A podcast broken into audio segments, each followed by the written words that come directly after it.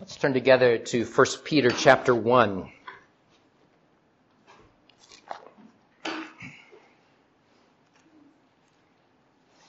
I'll be preaching from verses 6 and 7 today, but I want to back up to verse 3 so you can see the flow of Peter's thought here, and I'll, I'll read through verse 9 as well. Listen as I read God's word. Blessed be the God and Father of our Lord Jesus Christ, who, according to his abundant mercy, has begotten us again to a living hope through the resurrection of Jesus Christ from the dead, to an inheritance incorruptible and undefiled and that does not fade away, reserved in heaven for you, who are kept by the power of God through faith for salvation, ready to be revealed in the last time. In this you greatly rejoice, though now for a little while, if need be, you have been grieved by various trials, that the genuineness of your faith, being much more precious than gold that perishes, though it is tested by fire, may be found to praise, honor, and glory at the revelation of Jesus Christ, whom, having not seen, you love Though now you do not see him, yet believing you rejoice with joy inexpressible and full of glory, receiving the end of your faith, the salvation of your souls.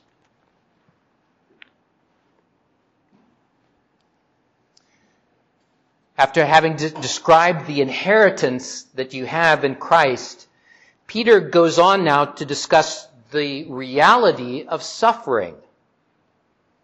To many, these two things just don't seem to go together. On the one hand, you have God who is all powerful and who is good.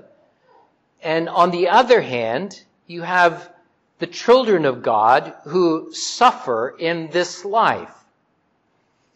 We can look at those two things and say, well, how can these two things actually exist together? In fact, from our perspective, we might think that a child of God can mean that everything will work out perfectly. I'll have no troubles. I'll have no suffering. Some even go as far to teach that in the Christian life that if you're a believer in Jesus, that you will have health and wealth and prosperity. But that's not what the Bible says, is it? Jesus himself suffered. And Jesus taught that those who follow him will also go through trials. And so here, Peter says, in this you greatly rejoice. Though now for a little while, if need be, you have been grieved by various trials. This leads us to take a, an honest look at the reality of suffering in this life. It helps us to understand how God is with us in it and how Jesus purifies you through suffering. And in this passage, I want to work slowly once more because it is packed with meaning. Peter says seven things about suffering that I want to call your attention to. And As we do that, it will be all aiming to this point that as fire tests and purifies gold, so affliction tests and purifies your faith.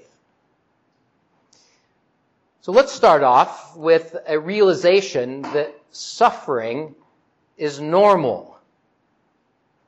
Suffering is normal. And right off the bat, you may say, um, what? what are you talking about? That suffering is normal.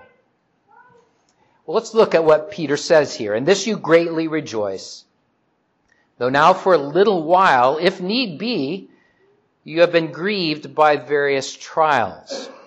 Here I'm focusing on that, that concept, if need be, and the very fact that here are believers in Jesus Christ, the church of our Lord, who is indeed suffering. and suffering persecution, suffering though they had done no wrong. It anticipates the three purpose statements that are going to come in verse 7, but it also implies that you should not be surprised by suffering in this life.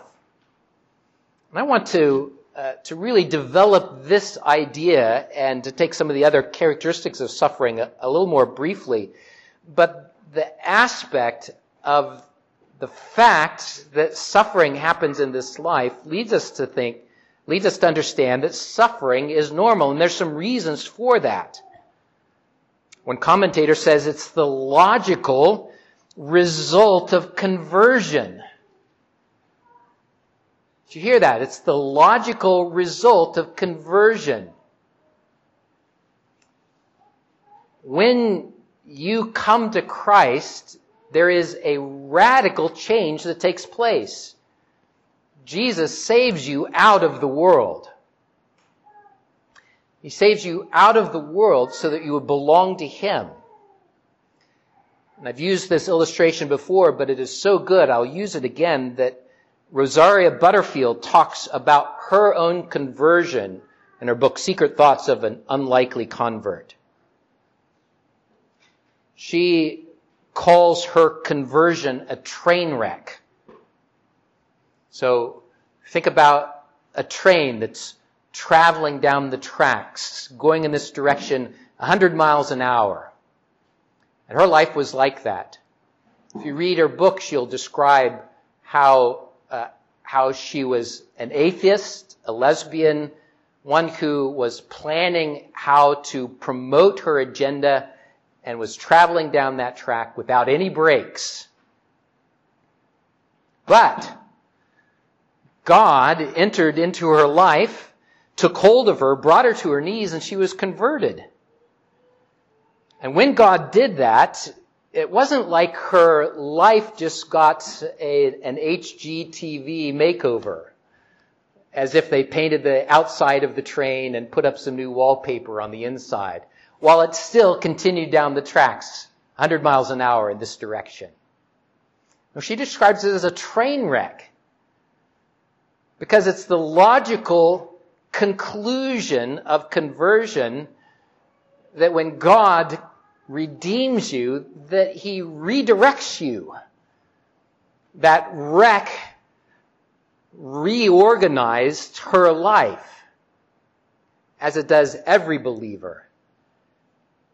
It's as if God took that train and spread it out over the ground and then put it on the track again so that it would go down the track in completely the other direction. It's the logical conclusion that when you are converted that things change. That all of the allegiances that you had, all of the ways in which you were following the gods of this world are destroyed and your allegiance to Jesus Christ reorients everything. And that changes the way you look at the world, the values that you have, and the ways in which you go about living your life. Another commentator describes it as the wake that follows after salvation's boat. The wake that follows after salvation's boat. So uh, you might talk to Greg sometime about being in a in a large navy navy vessel, and as it's going through the water, what happens? You can see this on smaller boats too. You could be in a canoe, and as you're paddling your canoe, it's displacing the water as it moves through, and there's a wave that happens and spreads out behind you, and in a in an aircraft carrier, it must be a really big wave. I'd love to see it someday. But think of it as that way. When you're converted, there's a logical conclusion. The change that takes place is like a wave that spreads out behind you. It's not just because of that reorienting of everything and your allegiance to Jesus Christ, but think as well as the spiritual implication of that new allegiance because it puts you at odd with the gods of this world. it puts you at odds with the gods of this world. That's why it's a logical conclusion that you would suffer the clash of worldview that happens. Once you were following after the gods of this world, but God has claimed you for himself. I like the way Paul describes this in Ephesians chapter 2. Listen to these words. You he made alive who were dead in trespasses and sin, in which you once walked according to the course of this world, according to the prince of the power of the air, the spirit who now works in the sons of disobedience, among whom also we all once conducted ourselves in the lusts of our flesh, fulfilling the desires of the flesh and of the mind, and were by nature children of wrath, just as the others. That's what we were like. Think of that train going 100 miles an hour down the track. But God, says Paul, who is rich in mercy because of his great love and with which he loved us, even when we were dead in trespasses, made us alive together with Christ. By grace you have been saved. Can You hear that clash that takes place. You no longer belong to Satan. You belong to Christ. Your allegiance belongs to Him. And because of that, there is enmity, to use the biblical language. There's hatred between the God of this world, the prince of the power of the air, that you once followed. There's enmity and hatred against Christ and the church. So in Paul's day, believers forsook the idols of their day, the false gods, the gods like the, uh, the temple to Diana, the other idols that you would find in Greece and in Rome. They also committed treason against the emperor because they denied that he was a god.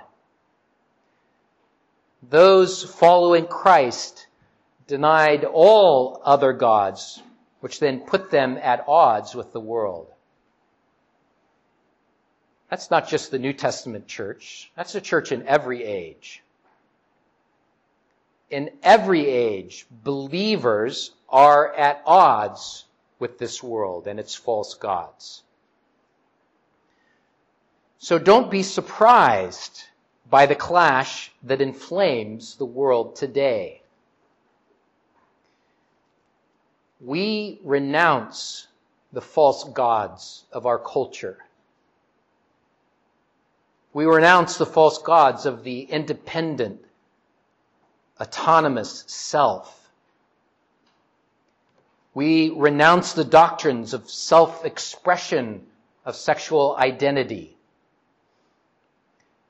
We renounce unbridled and undefined freedom of lifestyle that redefines marriage and sexuality and property. We turn away from the idolatry of serving our own wealth and comfort, the idolatry of looking to the government to define and to control everything, and on and on. You have a new king. And that's Jesus Christ. And that sets you at odds with the world. So do not be surprised at the clash of worldviews. There is something normal about it. In fact, as these worldviews rise in power and in the minds of the culture around you, you should not be surprised if your allegiance to Christ and God's Word sets you apart from the world. And you shouldn't be surprised to face the opposition of those false gods. It is the logical conclusion of your conversion and your following after Christ. Jesus himself warned about this. If the world persecuted him, it will persecute you, his followers, as well. Now be careful with that. Note that Jesus and Peter aren't teaching you to seek out martyrdom. They're not telling you to go out and to make trouble for trouble's sake. Instead, uh, you might even uh, recognize that when a country is following after Christ and his word is shaping our culture, that there would be periods of blessed peace. We can rejoice in that. But as a country forsakes Christ and turns more and more to the false gods, then don't be surprised that you you go through various griefs. In fact, Peter is going to say that very specifically. In 1 Peter 4:12 he says believed do not think it strange concerning the fiery trial which is is to try you as though some strange thing happens to you. So suffering is a normal part of the Christian life. This gives you reason to rejoice. Surprised? This gives you reason to rejoice. You aren't going through something strange. You could say, uh, uh, oh, this, this is part of belonging to the Lord. It's not unheard of that believers would, would be deprived of their livelihood or would go through times of persecution or would suffer sickness or other things. In fact, you can take comfort in knowing that God is sovereign and that He is good and that He will be with you always. In this you rejoice. Second, suffering is brief. And on these next couple of points, I'll be a little briefer as well. Verse 6 describes your suffering as being for a little while. Here, the children might understand this best. When you are young, when you are young, waiting for something seems like forever. Your parents have told you that next week there's something special that's going to happen, but it, seems like next week will never come. It seems so far away. Well, that can be true for adults too, right? Things that you eagerly anticipate seem like they'll never come. And maybe more to the point of this passage, when you're suffering, that suffering seems to go on and on forever. In the midst of difficulty, Uh, your horizon and your viewpoint narrows down and you get something of a tunnel vision. It's all shaped by the trouble and the difficulties that you're in. And it shrinks in on you in a way that is suffocating. But your suffering will not last forever. In fact, in comparison with forever, your suffering is teeny tiny. It is momentary when you look at it in the grand scheme of things. And this is really hard for us to understand because we are measured by time. We live in it, and so we view everything in, in terms of what we experience and the time that it takes for us to experience. But eternity has no measure like that. When you compare this suffering now with eternity, it, it, it fades in its, in its level of weight.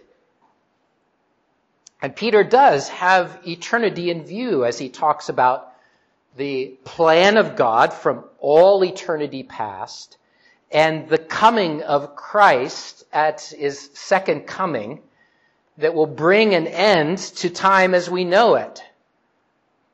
And then our suffering will be seen in light of that eternity. And this gives reason to rejoice. Your waiting will come to an end. It will. Christ will come again. Then the sufferings of this life will be wiped away forever. They will seem light and momentary compared to the eternal weight of glory that God has in store for you. And God's promises help you to understand while you are in the midst of it that your waiting will end, your suffering will end. And so you can say, in this I will rejoice. Third, your suffering is varied. Peter says you are grieved by various trials.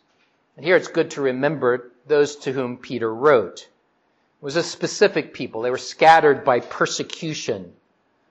And just think about the trials that they went through. Much like the persecuted church today, the New Testament church had to run for their lives. There were soldiers that were imprisoning them. There were people who were hunting them.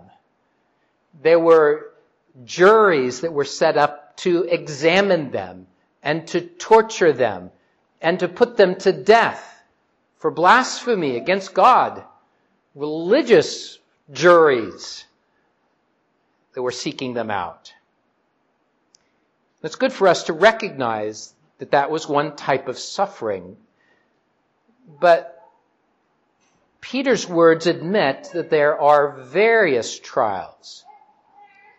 And I think this is important. It's helpful for us to be reminded that there is a persecution, there is a persecuted church, and that there's uh, that there's a weight that that brings.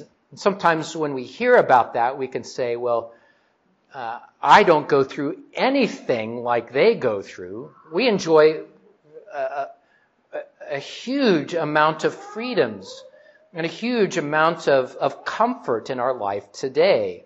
Who am I to talk about suffering? But there are a variety of sufferings. Sickness, disease, things that happen because we live in a fallen world. Just because you are a Christian, you are not immune to those things. And you may go through those at various times. But there are other things. Broken relationship, poverty, neglect, loneliness, things that have to do with the interactions of individuals and how again, living in a sinful world and consequences of our own sins can bring these things upon us. Then there are others, uh, other suffering where, where there's abuse of power, justice that's denied, or justice that's delayed being overworked or overlooked and on and on. The point Peter will make is that your relationship to Christ does not defined by your circumstances. And this is reason to rejoice, isn't it? It seems as if we are tuned to measure our relationship with God by how prosperous we are or how well things are going. that means that when we go into affliction, we begin to think, uh, God must have forsaken me. Or maybe I have offended him in some way. But Peter says, in this you greatly rejoice by these various trials. Here again, we scratch our heads, but we need to, by faith, accept this and embrace it that what you are suffering is not a measure of your relationship with Christ. Did you hear that? What you're suffering is not a measure of your relationship to Christ. He has promised to be there with you. And he doesn't turn away a child in need. So in that fiery need, find comfort in Christ's presence with you. Uh, fourthly, suffering is grievous. The fact that you are a Christian doesn't mean that you will never grieve. You are grieved by various trials. Peter and the rest of scripture doesn't teach some sort of Christian stoicism. In other words, it's not teaching you just to grit your teeth and bear it and get through it. Neither does the Bible teach you a Christian Pollyannaism. You know, Pollyanna is somebody who, who has no connection with reality and goes through life ignoring all of the things that are bad and for, uh, forcing a, a, smile on, on, on her face.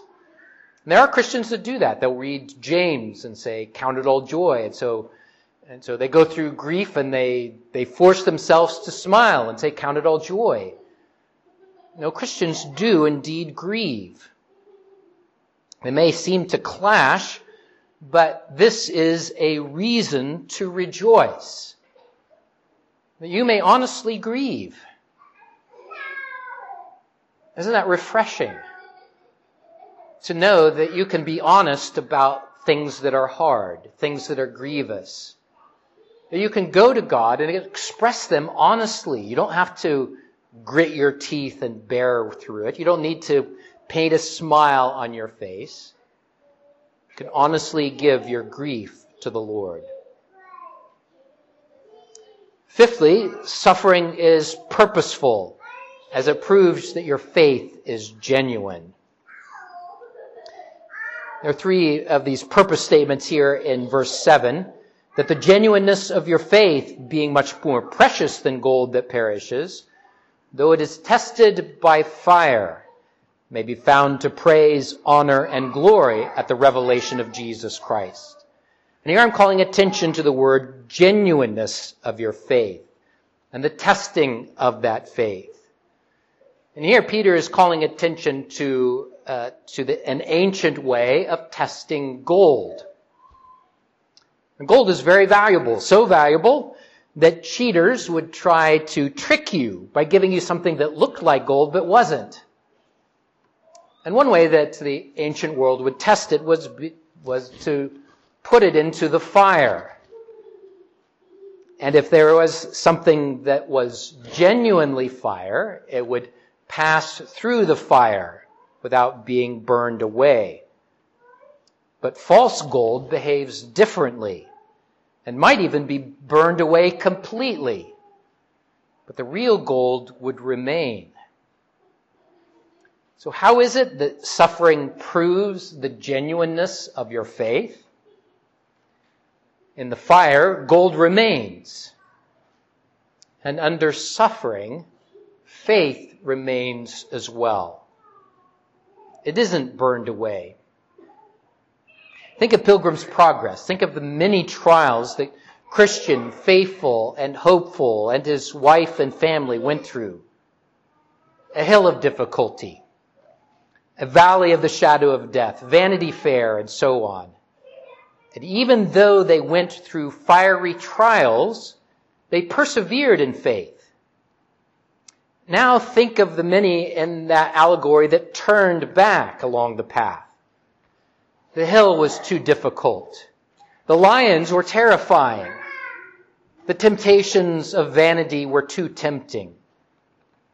Those who turned away under those trials proved false.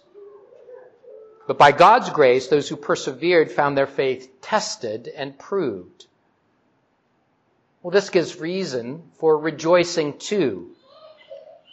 Psalm 116 says, I still believed, although I said, how sorely I am tried. I still believed. It admits that there are trials and troubles that we go through. But it also finds that faith remains. And you can rejoice that though you suffer, that you are also counted worthy to suffer for the name of Christ. Sixthly, suffering is purposeful as it refines your faith. And here the analogy of fire testing gold has another application. And Peter is going to elaborate on this in chapter 4, so I'll just, uh, I'll be even briefer here. Think of how today that there is a process of smelting steel. They bring the elements uh, the, of these metals that are joined together to 3,000 degrees Fahrenheit. And, it, and they do that in order to clear out all of the impurities so that the joining of those metals will make something that is strong and pure. And the analogy here is that God may use trials to purify your faith. Suffering may humble you so that you depend more fully on Christ. It may take you to the end of your own self-reliance or your own self-righteousness to look more fully on God's mercy and grace. In this way, you can see that the fire of trial is God's doing. That's what's so amazing about the words of Psalm 66. God, you put heavy burdens on us. You caused us to pass through the fire and the flood. You made men to ride over us but you brought us through to a pleasant place. Now, trials are not an easy thing, but the Lord does use them so that there might be a growth in grace and a purification of our faith.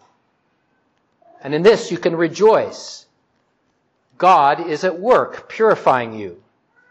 You can trust God, believing that He is at work to burn out impurities, to strengthen your faith, to deepen your foundation in Jesus Christ.